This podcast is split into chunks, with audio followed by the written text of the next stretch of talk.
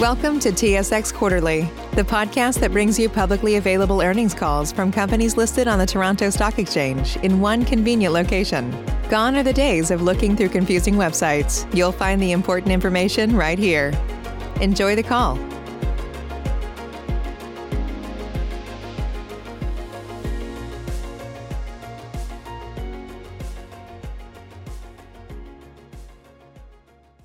Thank you for standing by. My name is Marie, and I will be your conference operator today. Welcome to the Canadian Tire Corporation earnings call. All lines have been placed on mute to prevent any background noise. If you would like to ask a question, simply press star 1 on your telephone keypad. To withdraw your question, please press star 2. Now I will be passing along to Karen Keyes, Head of Investor Relations for Canadian Tire Corporation. Karen? Thank you, Marie, and good morning, everyone. Welcome to Canadian Tire Corporation's fourth quarter and 2021 year-end results conference call. With me today are Greg Hicks, President and CEO, Gregory Craig, Executive Vice President and CFO, and TJ Flood, President of Canadian Tire Retail. Before we begin, I wanted to draw your attention to the earnings disclosure, which is available on the website and includes cautionary language about forward-looking statements, risks, and uncertainties, which also apply to the discussion during today's conference call. After our remarks, we'll be happy to take your questions. We will try and get in as many questions as possible, but we ask that you limit your time to one question plus a follow-up before cycling back into the queue. And with that, I'll turn the call over to Greg. Thank you, Karen. Good morning and welcome, everyone. Before we get into the details of our Q4 and full year results, I want to start by reminding everyone that this year, Canadian Tire is celebrating its 100th birthday. That's 100 years of being here to make life in Canada better, not just through the products we sell and the services we offer, but also the support our teams provide to our communities. One of the ways we do this is through Jumpstart, which helps kids overcome barriers to sport and play, and that includes barriers created by the pandemic. Since Q4 of 2020, Jumpstart has disbursed $25 million through the Sport Relief Fund to help nearly 2,300 organizations keep their doors open. This funding ensured that more than 220,000 kids could return to their teams and community organizations once it was safe to do so. At the same time, Jumpstart continued to move forward with its commitment to removing accessibility barriers to sport and play. Since we first announced our commitment to building a more inclusive Canada in 2017, Jumpstart has disbursed $23.8 million through its Inclusive Play project. Last year alone, Jumpstart completed the construction of 3 inclusive multi-sport courts and 5 inclusive playgrounds. I'm pleased to report that our charity is on track to achieve their goal of constructing at least 1 Jumpstart playground in every province and territory by 2023. I think it's worth mentioning that through the construction of Jumpstart playgrounds in 2021, 45,000 tires were diverted from landfills. The recycled crumb rubber is used to create the playground's safe and accessible surfaces. Another great example of our innovative sustainability initiatives is at Marks, where we recently launched a pilot program to recycle our flexible plastics. We're only a few months into this project, and in Q4 alone, Marks diverted 2.5 tons of flexible plastics, which is equivalent to 250,000 plastic water bottles. These are just a few examples of our many sustainability initiatives, which together help contribute to Corporate Knights once again, naming us among the most sustainable retailers in Canada and listing us as one of their global 100 most sustainable corporations. This achievement is a testament to our continued efforts across our ESG practices, and I'm so proud to see our team's work recognized on a global scale. But as I've said before, we know that ESG is a process, not a project, and our work continues. With that, let's get into our fourth quarter and full year results. Our exceptional results in the fourth quarter concluded what has been a record year for CTC. In the quarter, we delivered strong comp store sales growth of 11%, with double-digit increases across most banners. Revenue, excluding petroleum, was up 3% against strong comparatives and an extra week in Q4 of last year, and EPS was up 5%, reflecting strong performance in our retail segment. These record results in the quarter cap off an exceptional 2021, with comparable sales up 8%, revenue excluding petroleum up 9%, and e-commerce sales up a remarkable 30%, reaching $2 billion for the year. We finished the year incredibly strong on EPS, with the quarter above $8, full-year EPS jumped to a record level of nearly $19, an increase of almost 50% compared to 2020. There's no question, this was another challenging year, and I'm so pleased with and proud of our results, but I'm certainly not surprised for a number of reasons. First, after nearly 2 years of COVID-related uncertainty and anxiety, our team members continue to step up for our customers, our communities, and each other. I'm so grateful for their hard work, their innovative ideas, and their unshakable commitment to our brand purpose of being here to make life in Canada better. Second, we successfully anticipated the wants and needs of our customers who are facing another Christmas spent at home, while also considering the needs of those getting back on the road and back to the rink. As expected, Christmas, automotive, and hockey were the biggest drivers of our sales in Q4. Our strong inventory position enabled us to help Canadians make the most of their Christmas traditions and festivities by having everything they wanted and needed to celebrate the season, from Christmas trees and decorations to sporting goods and toys. I also want to add that in the quarter, 40% of our sales across our banners were driven by our own brands. Across the North American retail industry, scarcity of inventory and pricing have led to a tremendous amount of brand switching by customers, and private labels have benefited from this trend. Unlike many other retailers, we were well-positioned to take advantage of this trend because we've put considerable effort and energy into developing or acquiring own brands that provide both quality and value, such as Canvas, Noma, Sherwood, and Wind River, to meet our customers' needs across our banners.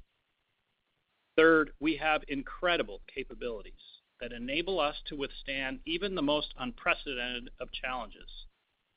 Our strength in omnichannel capabilities made it easy for customers to shop in whatever way they chose. Even with our stores open for in-store shopping, customers also turned to digital, click and collect, and our pickup lockers to help them fulfill their wants and needs. Our e-commerce sales reached $500 million in the fourth quarter, a penetration rate nearly double that of pre-pandemic levels. And as I mentioned last quarter, our strong supply chain capabilities and experienced management team enabled us to navigate considerable challenges, including the flooding and mudslides we saw in November. As a result, we remain well-stocked with the products our customers wanted and needed during the holidays. Given the ongoing and significant supply chain challenges, we are continuing to build lead times into our supply chain processes as we assume that from sourcing to arrival at our distribution centers, orders will take longer than in previous years. We also ordered earlier for offshore sourcing and continue to ensure we have incremental shipping capacity by chartering our own vessels if and when required. Between our team's incredible focus on execution, our rock-solid supply chain capabilities, and the strength and relevance of our multi-category assortment and our bolstered omnichannel capabilities, we were well-positioned to win in 2021, and the results speak for themselves. At this time, I want to spend a few minutes talking about our Triangle Credit Card and our Triangle Rewards program. New credit members increased 36% versus Q4 of last year. With a more digitally focused credit card acquisition strategy, our new credit card member acquisition increased by almost 50% compared to 2020. Since 2019, we've doubled the number of customers acquired through digital channels. We also set a new record in the quarter when we welcomed more than 770,000 new members to our Triangle Rewards program. For the year as a whole, we attracted 2.4 million new members to the program, 39% more than the cohort we attracted last year. We're thrilled to be growing our membership base because, as I mentioned last quarter, members spend more, Their average basket size is higher, and they shop across multiple banners and channels. Case in point, in 2021, total loyalty spend increased 11%, representing 58% of retail sales and outperforming total POS growth of 8%. Our Triangle Rewards members' basket size continues to outpace non-member basket size, with the average member basket being 30% higher than non-loyalty.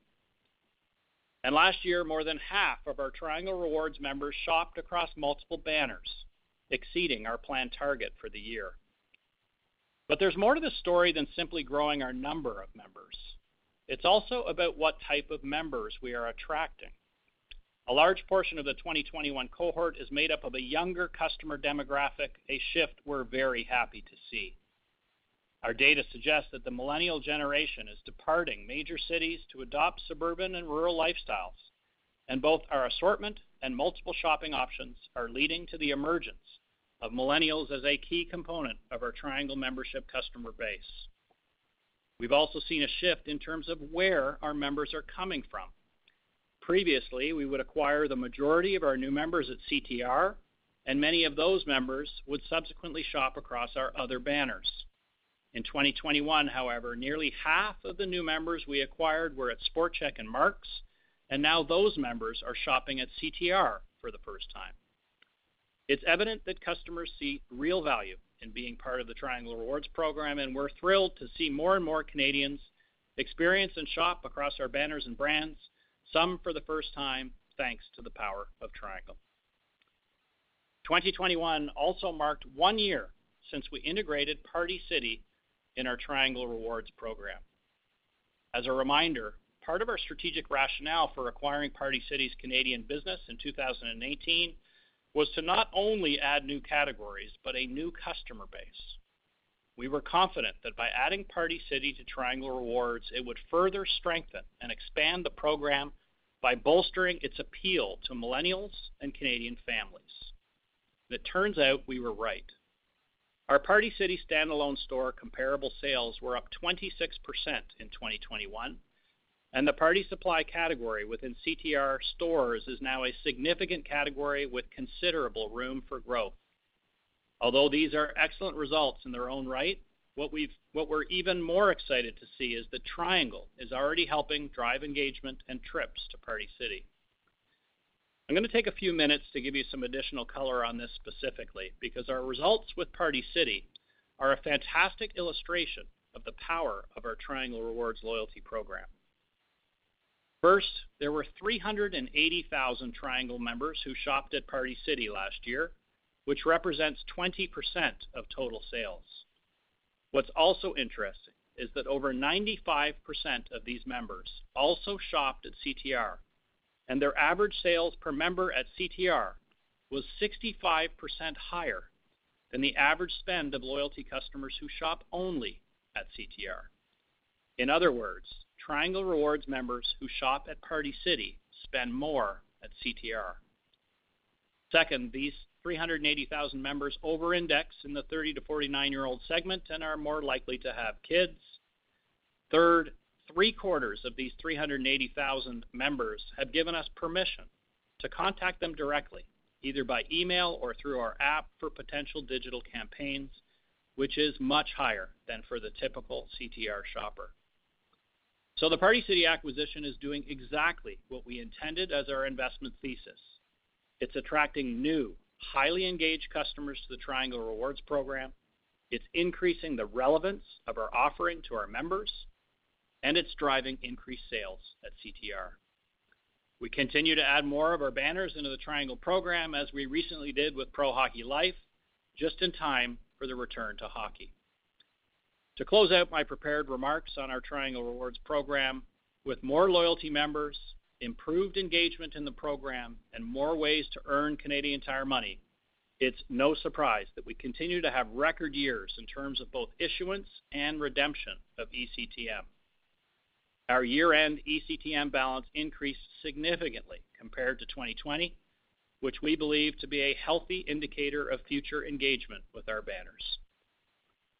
Before I turn it over to Gregory to review our results in more detail, I wanted to provide my thoughts on our financial services business performance. I'm extremely pleased with the portfolio metrics the business is delivering.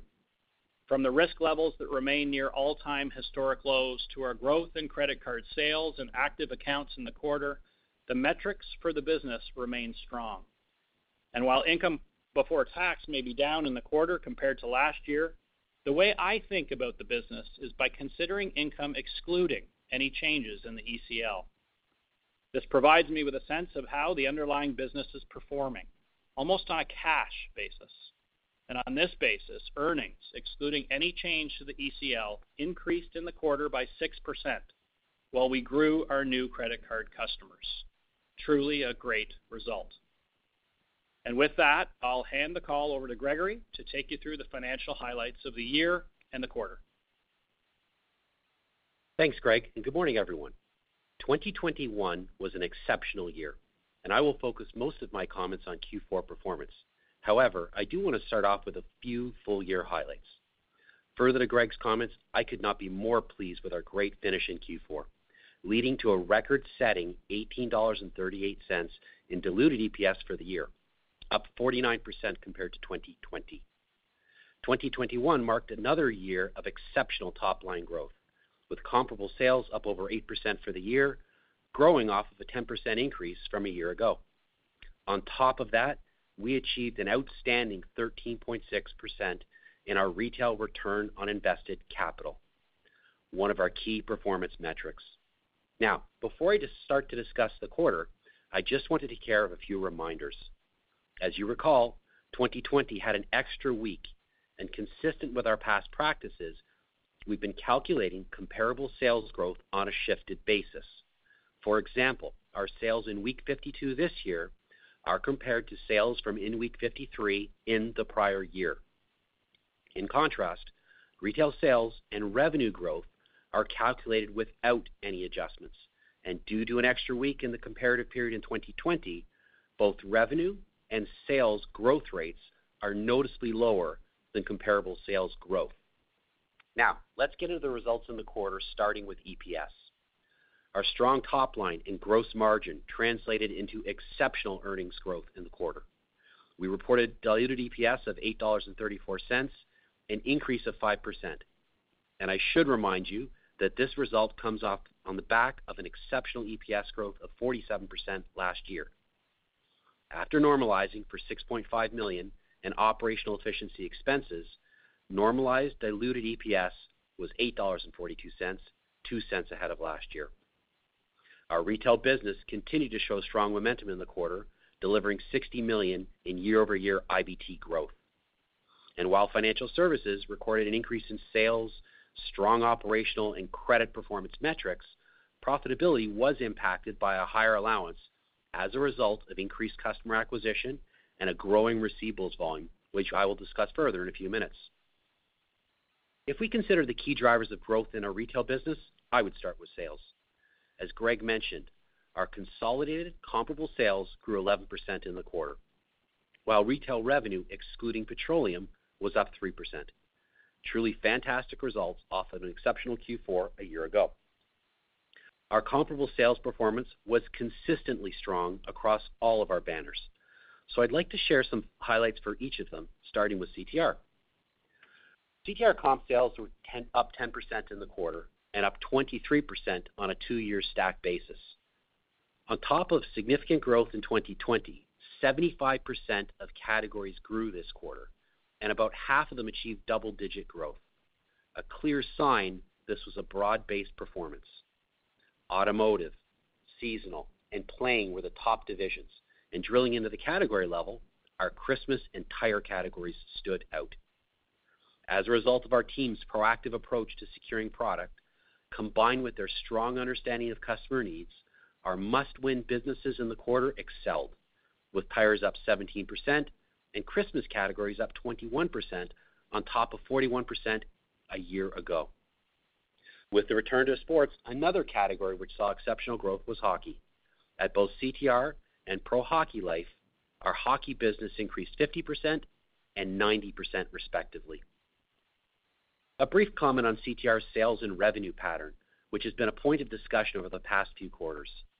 following some significant divergence in the revenue and retail sales pattern at CTR throughout the year. On a two-year stack basis, retail sales grew 23%, while two-year stack revenue was up 22%. As we have pointed out in the past, over the long term, the growth patterns for these two metrics tend to converge, and we're observing this trend come more in line with our historical observations. As I move to cover Sport Chek and Marks, I can't stress enough how pleased we are with the performance of these two banners and how well they've fared throughout the pandemic. At Sport Chek, comp sales increased an impressive 16%, driven by strong consumer demand, improved assortment depth in key categories, and a fully operational store network compared to a year ago. Hockey was up an impressive 78%, and categories such as athletic footwear, athletic clothing, and casual clothing all experienced double-digit growth. Now, turning to Marks. Building off its strongest Q4 in record, it delivered a 15% comparable sales growth in the quarter. With all stores fully operational in the quarter, our bricks-and-mortar demand saw a significant uptick. Our data and analytic capabilities allowed us to invest in the right inventory to support growth, and our decision to buy heavily in key product categories such as casual footwear, menswear, and industrial wear reaped rewards. Helly Hansen also had a strong quarter, delivering Q4 revenue growth of 28%, with growth across all categories. The strongest contributor in the quarter was the sports wholesale division, up 28%, and representing over 62% of Helly's total business. Geographically, the U.S. saw the strongest uptick in demand, followed by Europe and Scandinavia, and we were very pleased with 29% growth in Canada. Moving down the P&L, let's look at margin.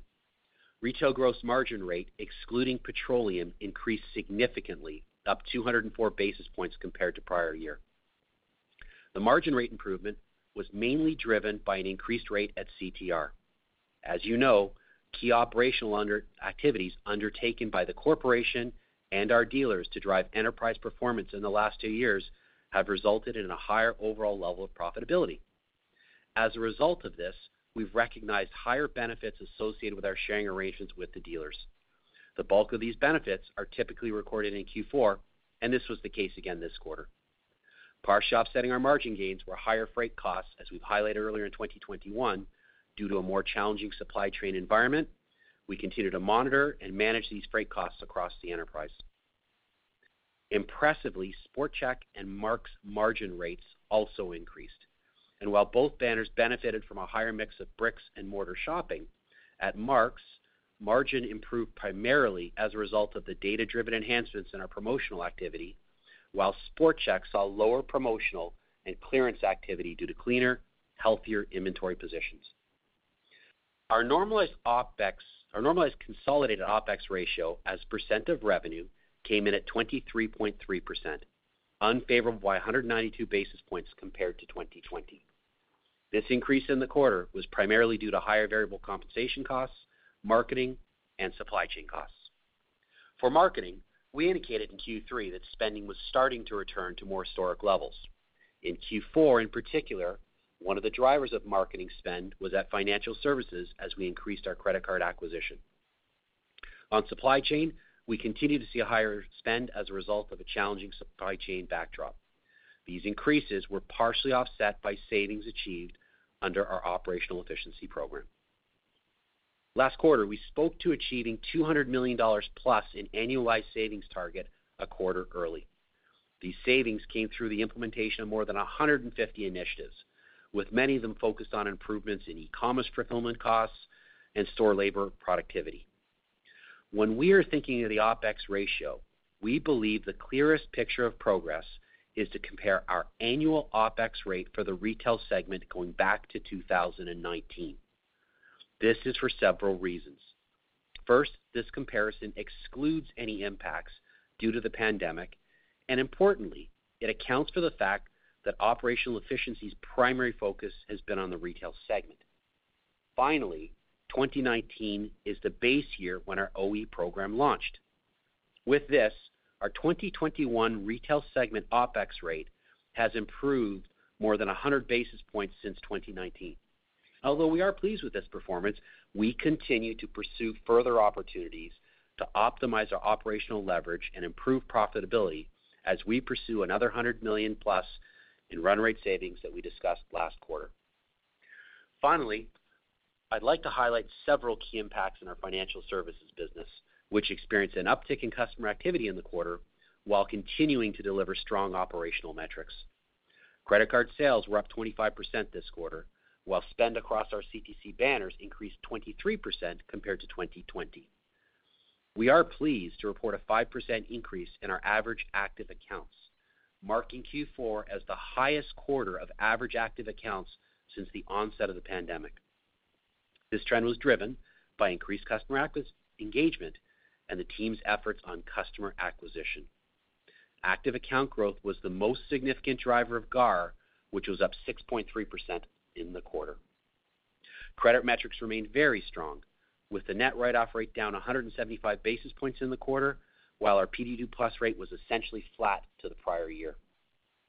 With a $320 million growth in ending receivables since Q3, we saw a $30 million increase in allowance on our books.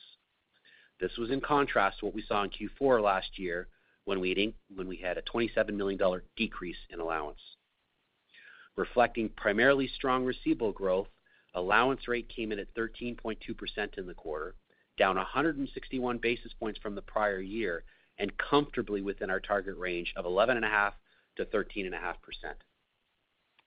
With respect to our financial health, at the end of the year, our balance sheet was in strong position, with all segments experiencing healthy liquidity. Our operating capital spend came in line with the previously communicated range at $670 million. This was $359 million higher compared to the prior year, as we drove higher spend in real estate and IT in support of our strategic capital agenda and some catch-up from deferred projects in the prior year. As I have said before, investing in the business remains our key priority, and I look forward to providing more color on 2022 capital priorities at our upcoming Investor Day. I remain incredibly proud of the team and what they have continued to accomplish over the last 2 years, and I really look forward to reviewing our strategy and financial aspirations with you at our Investor Day in a few short weeks. With that, I'd like to hand it over to Greg for his closing remarks. Thanks, Gregory. Overall, we are very pleased with how the business performed last year. I want to take a moment to thank our leadership team, associate dealers, and team members across the enterprise for their steadfast commitment to who we are and what we're in service of. At CTC, we know our purpose. We're here to make life in Canada better. And by doing this for our customers every day, we are achieving this for our shareholders as well by continuing to deliver strong results. Before I close, I want to give you some insight into what we're seeing so far in Q1. Quarter to date, we continue to see healthy demand signals from the customer in both our retail business, which continues to be up against strong comps, and at our bank, where we remain focused on growing our base of credit card holders and our receivables. Just a quick reminder that a year ago, we were facing significant retail restrictions in Quebec and Ontario, and the bulk of our Q1 sales came in the second half of the quarter. The restrictions a year ago resulted in an elevated e-commerce penetration, which is unlikely to repeat in the current retail environment. In terms of the ongoing supply chain challenges, we continue to stay one step ahead. We ordered early for spring and summer, and in many cases, these products are arriving earlier than last year. Our year-end inventory increased by $168 million compared to the previous year, primarily due to an increase in our in-transit inventory at CTR, and this will ensure we continue to be in a position to meet demand. I also want to mention inflation, as I know that topic has been on everyone's mind for the last few months. We are clearly operating in an environment where inflationary pressures are real, and we continue to look at demand elasticity drivers and use our Triangle Rewards program to promote how our assortment can deliver choice and value to customers. We are confident that we have the right business model for what looks to be a more inflationary environment as we move through 2022. We look forward to giving you more insight into our strategy and unpacking how we will continue to allocate capital as we invest in the health of our store network and modernize our business model at our Investor Day on March 10th. I'll now pass it over to the operator to open it up for questions. Thank you. At this time, I would like to remind everyone, in order to ask a question, please press star 1 on your telephone keypad. You can withdraw your question by pressing star 2. We ask that you limit yourself to one question plus one follow-up question before cycling back into the queue. We'll pause for just a moment to compile the Q&A roster. At Parker, our purpose is simple. We want to make the world a better place by working more efficiently, by using more sustainable practices, by developing better technologies. We keep moving forward. With each new idea, innovation, and partnership, we're one step closer to fulfilling our purpose every single day. To find out more, visit parker.com/purpose. Parker, engineering your success. What's the easiest choice you can make? Window instead of middle seat? Picking a vendor who sends a great gift basket? Outsourcing business tasks you hate? What about selling with Shopify? Whether you're selling a little or a lot, Shopify helps you do your thing, however you cha-ching. Shopify is the global commerce platform that helps you sell at every stage of your business. From the launch your online shop stage to the first real-life store stage, all the way to the did we just hit a million orders stage? Shopify's there to help you grow. Whether you're selling scented soap or offering outdoor outfits, Shopify helps you sell. Wherever and whatever you're selling, Shopify's got you covered. Sign up for a $1 per month trial period at shopify.com/try. Go to shopify.com/try now to grow your business, no matter what stage you're in. Shopify.com/try. The first question is from Irene Nattel from RBC Capital Markets. Please go ahead. Your line is now open. Thanks. Sorry, and good morning, everyone. Obviously, really, really strong performance across the retail banners. But if we focus on CTR specifically, can you provide more information around sort of the composition of the sales base? How much of sort of that growth is driven by big ticket items, kind of one-time purchases? And you mentioned something about average transactions. I'm wondering if you could provide more information on that, please. Well, thanks. Good morning, Irene. It's Greg. Maybe I'll just kick it off and then hand it over to TJ. When we were preparing for this call as a team last week, we anticipated this would be a question because we've heard it before.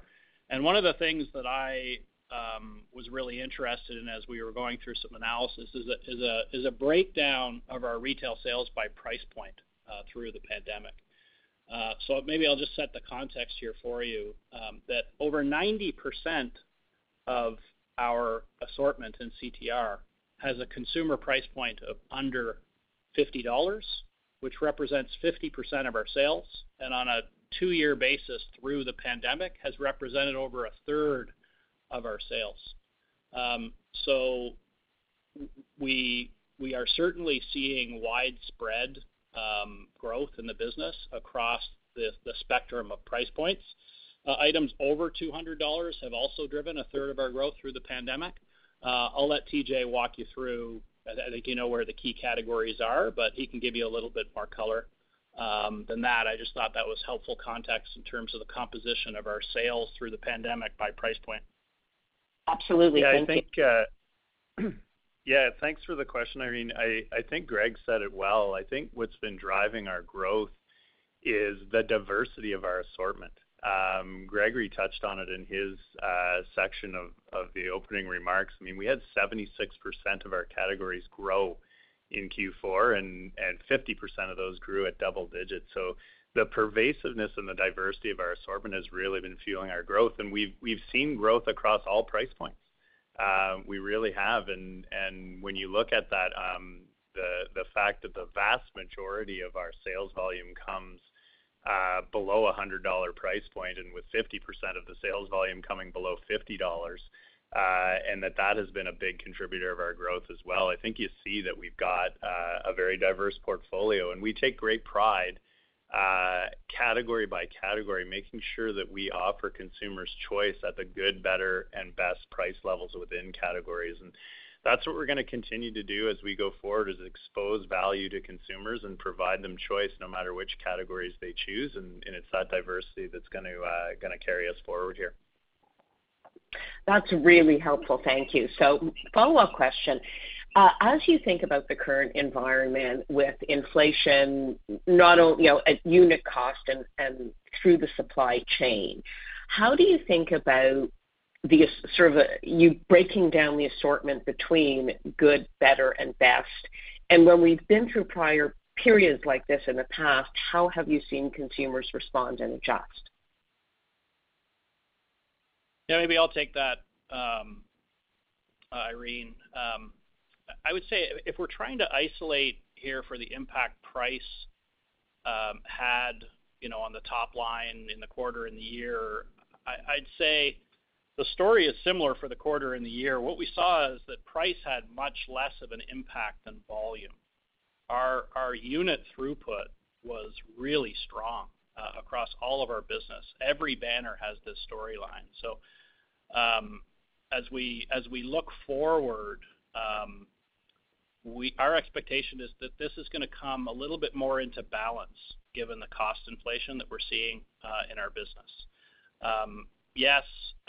Price is moving on to the customer, but we don't intend to give, as we've talked about before, we don't intend to give an inch competitively.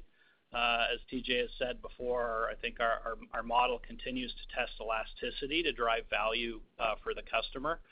As it relates to the kind of the hierarchy of good, better, best, it's more of the same in terms of what TJ said. We're seeing growth in every level of the hierarchy. We pushed our analysis with the teams as we were preparing to understand if we're seeing any trade down whatsoever. We aren't. We saw tremendous growth in the best value of the hierarchy in the quarter, in the year. And we'll just continue to kind of monitor and report back on our progress as we start to see any movement in the hierarchy. But know that that's something we're paying pretty particular attention to as we move into a different environment here as we head into 2022.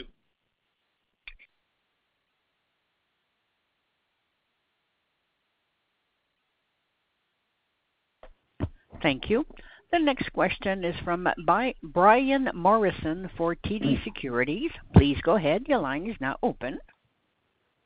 Yes, good morning. I want to ask a question similar to what Irene was getting at, but maybe a bit more directly here. Without infringing on your forthcoming Investor Day, I get asked about the benefit upon your retail results from the pandemic, and I just wanted to hear, it sounds from your commentary, that you're quite positive, but I just wanted to hear what your high-level view was on your ability to grow your retail results as we get into 2022, and maybe just some of the key drivers. Sure. I mean, I can't tell you how much I'm looking forward to our Investor Day. These calls are great, and we try to provide as much color on the performance of our business as we can, but we always feel a little constrained with respect to really getting deeper and demonstrating our conviction for the business. So I'm looking forward to sharing just how far our capabilities have evolved and the role that they play in driving our business going forward. It'll be our job to make sure that you clearly understand the drivers of our business performance and how our view in terms of sustainment and in our time together. So as I'm looking over at Gregory here, I'll continue to manage with constraint today, and certainly come back to this in a few short weeks on March 10th. Okay. Maybe I can just switch gears here to Gregory, because I wanted to ask a question on financial services. I want to know how you're thinking about, as you've switched to account acquisition here, I want to know how you're thinking about the marketing spend year over year. what we should be looking at in 2022 relative to 21? And then should we expect the allowance provision to further move down into your comfort range of 11.5 to 13.5%? Yeah, I'll start off, and Greg may want to pile on a little bit around acquisition. But, you know, as we've talked about, we're really pleased with what's been built as a result of the pandemic around digital acquisition. And I really think the team's done a great job. So as we, you know, as you know, the store networks are now reopened, you know, that continues to be a great source of new account growth for us. But we're really augmenting that with, as Greg said, a strong focus on the digital channel, which we didn't have before. So, you know, as we're looking forward, this is an area that we are going to, and we said this before around investing in the business, it's similar to this. This is an area we will look to invest to grow in, because it's not only good for financial services, it's frankly good for retail. As we've said before, it's a way to kind of accelerate the distribution of Canadian Tire money that only comes back to our family of companies. So it's certainly a segment that's critically important to us, and we think there's great opportunity to grow, as evidenced by some of the growth we've seen in the last year. As it relates to ECL, you're right. There's a few factors that are going to be moving, you know, the ECL. One, as we experienced this quarter, one was just growth in receivables, which drove, you know, a need to add a little bit to the allowance, but we you know, put us back in our range of 13.17%, so kind of in that public range that we provided before. So, you know, it's going to be a bit contingent, Brian, around what our growth rate is versus if there were other economic changes in the environment. So that would be the only caution I'd put out there, is that, you know, were there to be a significant change in unemployment rate, well, that might, you know, make this discussion a bit more complicated. But if the environment stays to where it's at, you know, as we continue to grow the business, I think you're going to see some leverage on that rate as we move forward. Thanks very much. The only thing I would add on the pure, when you look at it on a customer standpoint, I mean, we talked about increased effort to diversifying our acquisition strategies and attracting a younger customer profile. And over half, as I said, of our new open customers were acquired through digital. And digitally acquired customers have historically been among the most engaged within our Triangle ecosystem. They spend more than customers acquired in all other channels, and they're quicker to profitability in the bank. And so, you know, when you look at overall spend per customer increasing 20% year over year, I think strong indicators, both new and existing customers, contributed favorably to this lift.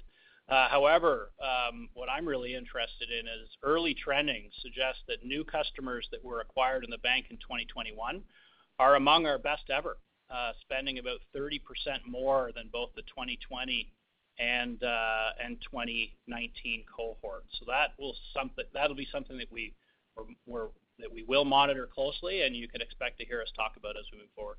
Brian, and just one other comment I should further clarify. As you're well aware, and I know everybody is, there is some seasonality with bank receivables growth and ECL rates. So, you know, I think you've got to look at a comparable period, Q4 to Q4, Q3 to Q3. I wouldn't look necessarily Q1 to Q2 to Q3 on a sequential basis. You need to look on a quarter over quarter basis. I think that's an important data point as well to remember. Understood. Thank you. The next question is from Mark Petrie from CIBC. Please go ahead. Your line is now open. Good morning. I wanted to ask about your promotional rate. I know this has been a tailwind for you and no doubt helped by strong consumer demand. I'm just curious sort of your expectations in terms of how that plays out in 2022. Obviously, as you spoke about, you're dealing with a lot of inflation, so maybe you need or want to give some of that back, but there's also seems to be some sustainable changes in how you approach promotions as well. So just curious your thoughts on that topic. Hey Mark, it's TJ. Maybe I'll chime in here on this one. Obviously, when you look at margin management, I link back to the capabilities we've been building over the last couple of years and really, really leveraging. When you look at how we kind of look through or analyze data and our elasticity models, it's really allowing us to strike the right balance between price investment and margin efficiency on the promotional side. We've also been taking great strides in terms of emphasizing our targeted Triangle Rewards offers. and investing there, which gets us to become a lot more efficient, because you're investing at the individual level in a lot of cases and not investing in mass price decreases. And then I would also say, from a capability standpoint, what's been helping us on our margin rate management is own brand penetration, and we continued to see that in Q4. We had increase in penetration and a lot of growth in our own brands, and we always strive, as I said, to strike that balance of managing margins and creating demand. And as Greg said, we don't give an inch on being price competitive. And the capabilities we've been building around customer data have just been huge, and just strengthen these muscles as we go forward. So we're just getting better and better at this. And in an environment that we're heading into with uncertainty, the customer data also allows us to really find the right ways to provide value to our customers and expose that value to our customers. And that's what we're going to continue to do as we go forward here. Okay, so just to sort of, I guess, bring that to a point, I mean, obviously own brands is a tailwind, and so is Triangle. So is it fair to say that, you know, fluctuations in gross margin for 22 would be mostly driven by the competitive environment, as well as any sort of leverage or deleverage on top line? Yeah, I think that's probably fair, and I think what I would say is we use the capabilities that I described, the elasticity modeling and the promotional investment and Triangle, to help lever that up and down and engineer our margin rates. And the only other thing I'll say too is we look at a longer term time horizon with margin rate management. We look at it over a full year basis, so it can be choppy from quarter to quarter. We saw that a little bit in 2021. So there could be some choppiness quarter to quarter, but for the most part, we manage it on a yearly basis and feel good about the capabilities we have to get us through whatever choppiness there is, whether it's competitive or otherwise. Understood. Appreciate all the comments. Thank you. The next question is from Vishal Shredder from National Bank Financial. Please go ahead. Your line is now open. Hi. Thanks for taking my questions. Canadian Tire obviously making gains in e-commerce, and the company has made a lot of progress in a relatively short period of time.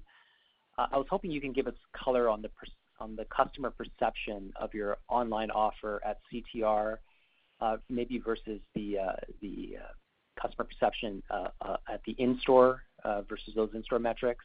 And relative to online, what is the trend? Is it improving, stable, or how should we perceive that? Yeah, when we thanks for the question, Michelle.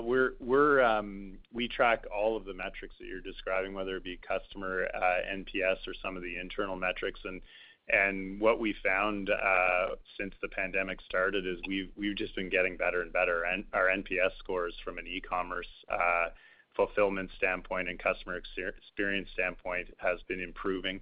Our turnaround times in terms of click and collect have also been improving. And we put a lot of investment into this. When you think back into the investment required to go from 5,000 orders a day to 100,000 orders a day when the pandemic first hit, we've invested in lockers at stores, a lot of technology to help our dealers pick and pack faster. The dealers themselves have put a ton of emphasis around supporting customer service in this area, because we've effectively 2.5 to 3x our penetration on e-commerce since pre-pandemic. So we put a lot of effort into this area, and we've been seeing it both in terms of the internal metrics we track as well as the consumer response from an MPS perspective. Okay, and with respect to how those metrics look relative to in-store, is the in-store still the preferred experience?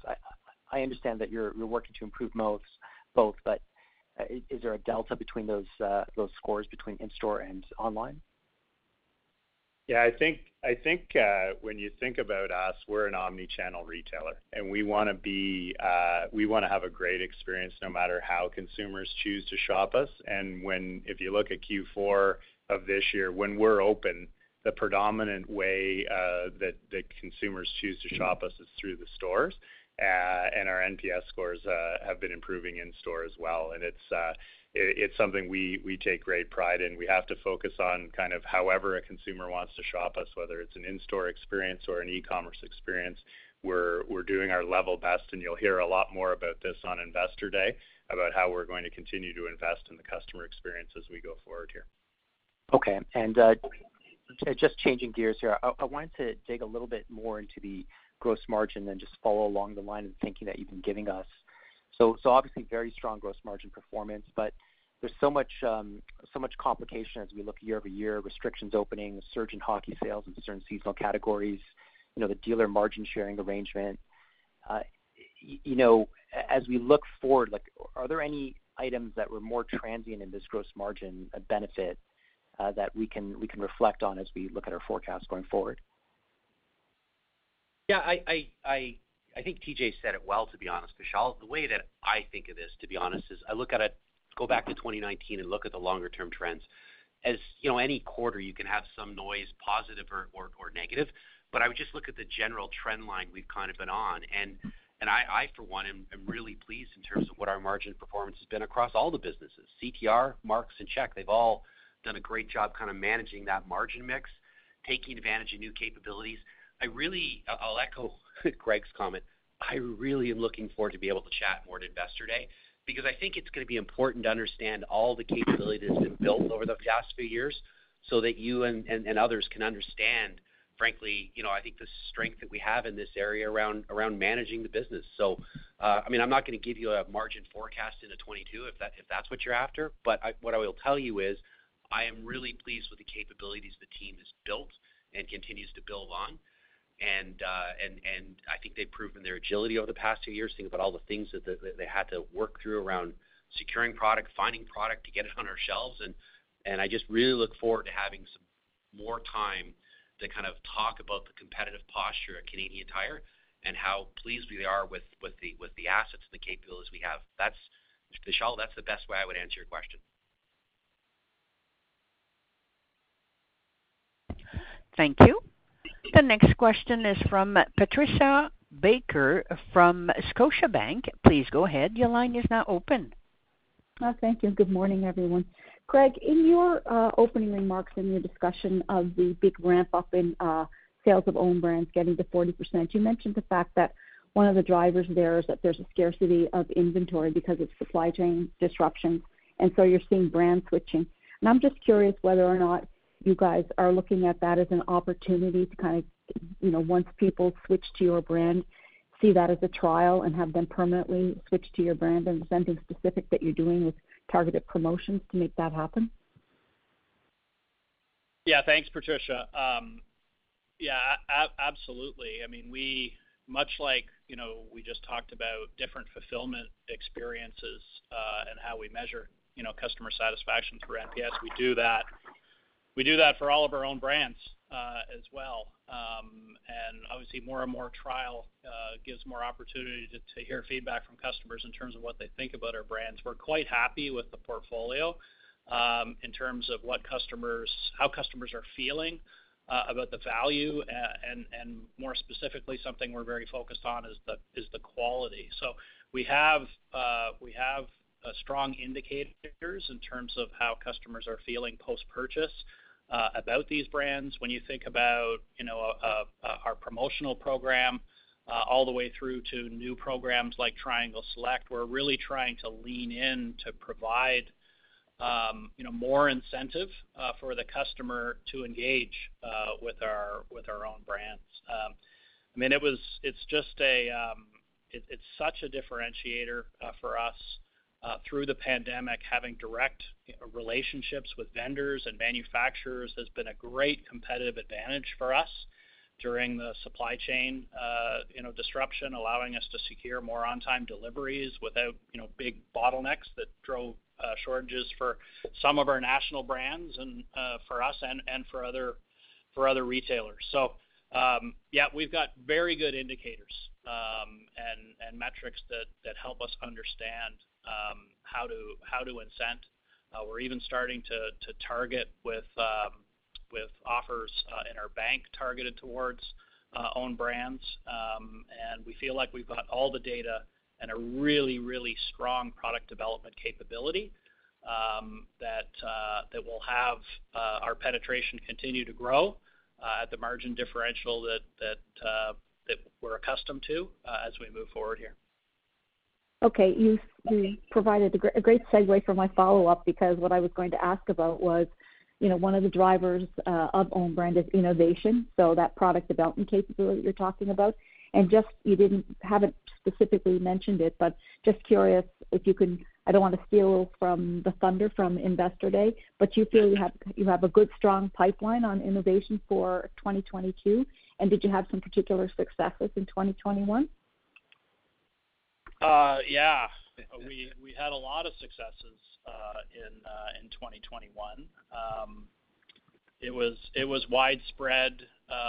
You know, I think about Helly Hansen, obviously, first and foremost. Gregory talked about very, very strong performance in the brand in Canada, mostly through Sport Chek and Chek, but also D2C. Our Vista by Paderno launch was a resounding success. Our Type A brand in CTR around storage and organization with people cocooning in their home has grown into a massive brand out of nowhere.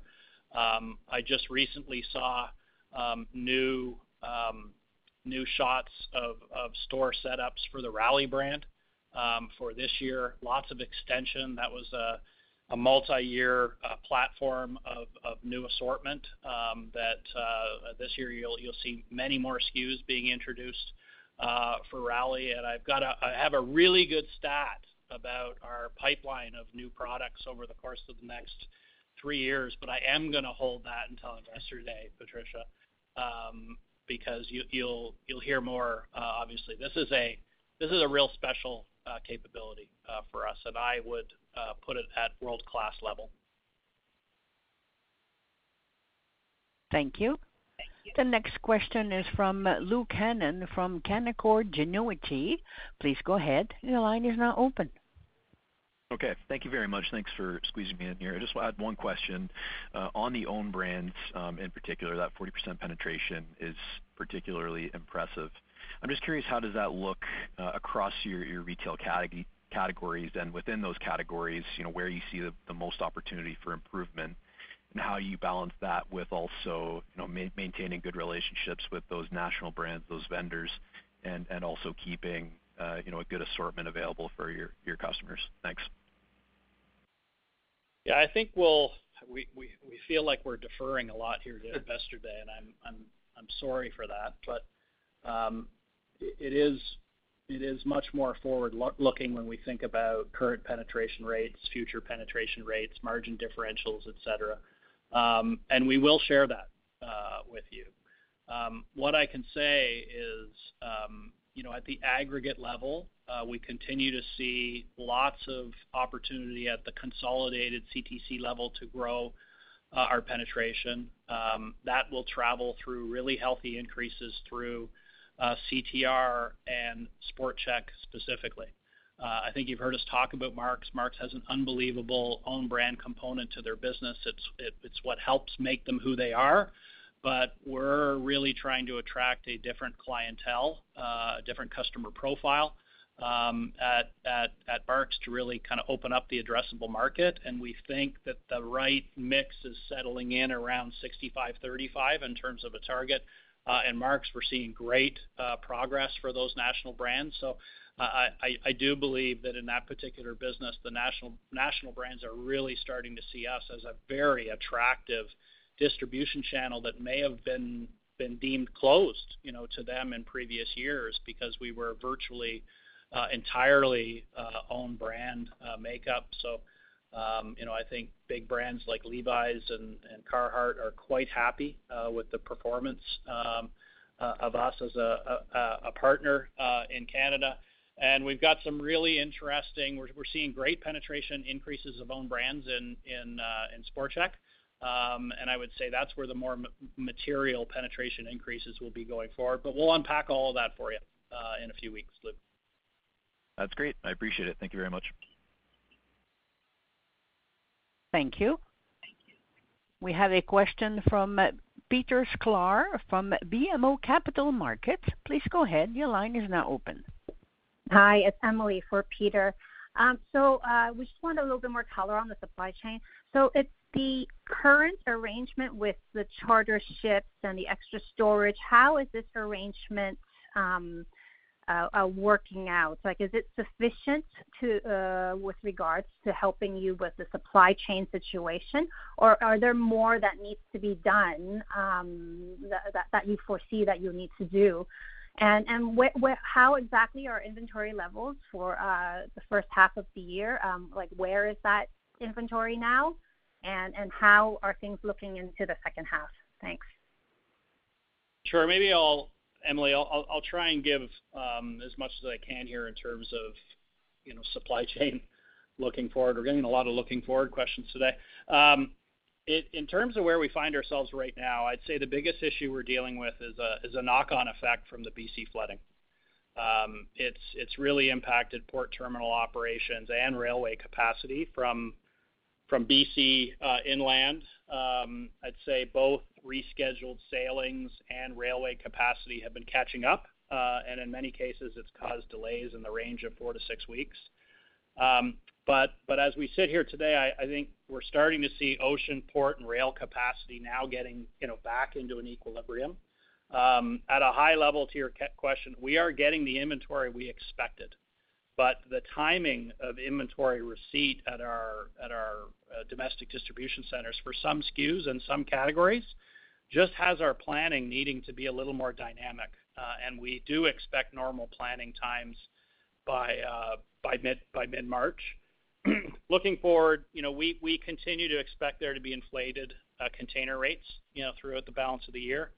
We have very good industry visibility into shipbuilding contracting, and when you look back over Q4 of 2020 and the first few months of 2021, new orders for the building of container vessels reached a record high.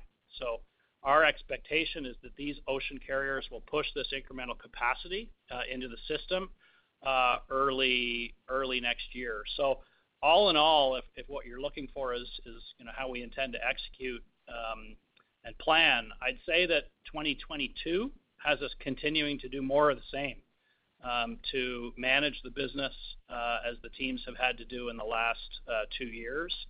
As part of our traditional operating processes, we work with those shipping companies to lock in a portion of our annual demand, and we've done this very successfully relative to the spot market for 2022. And we're also very focused on making sure we've got sufficient capacity to move those goods.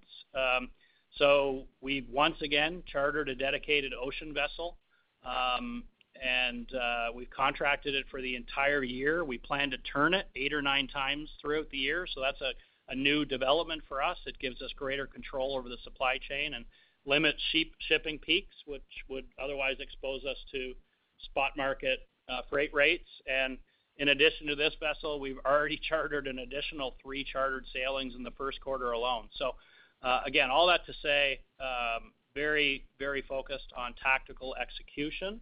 And I just love the emergence of real agility in our supply chain and the discipline in our planning and execution. It's going a long way to achieving the results we're experiencing.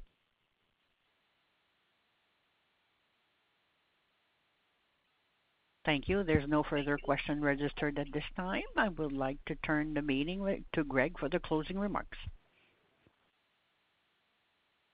Thank you, operator. And thanks, everyone, again, for joining us today. As we've said many times throughout the call, we really look forward to speaking with you at our Investor Day on March 10th. So bye for now. Thank you. This will conclude today's call. You may disconnect now, and we thank you for your participation.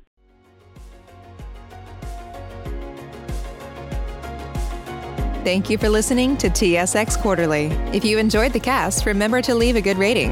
And remember, for any additional inquiries, please consult the company's investor relations section on their website. See you next time.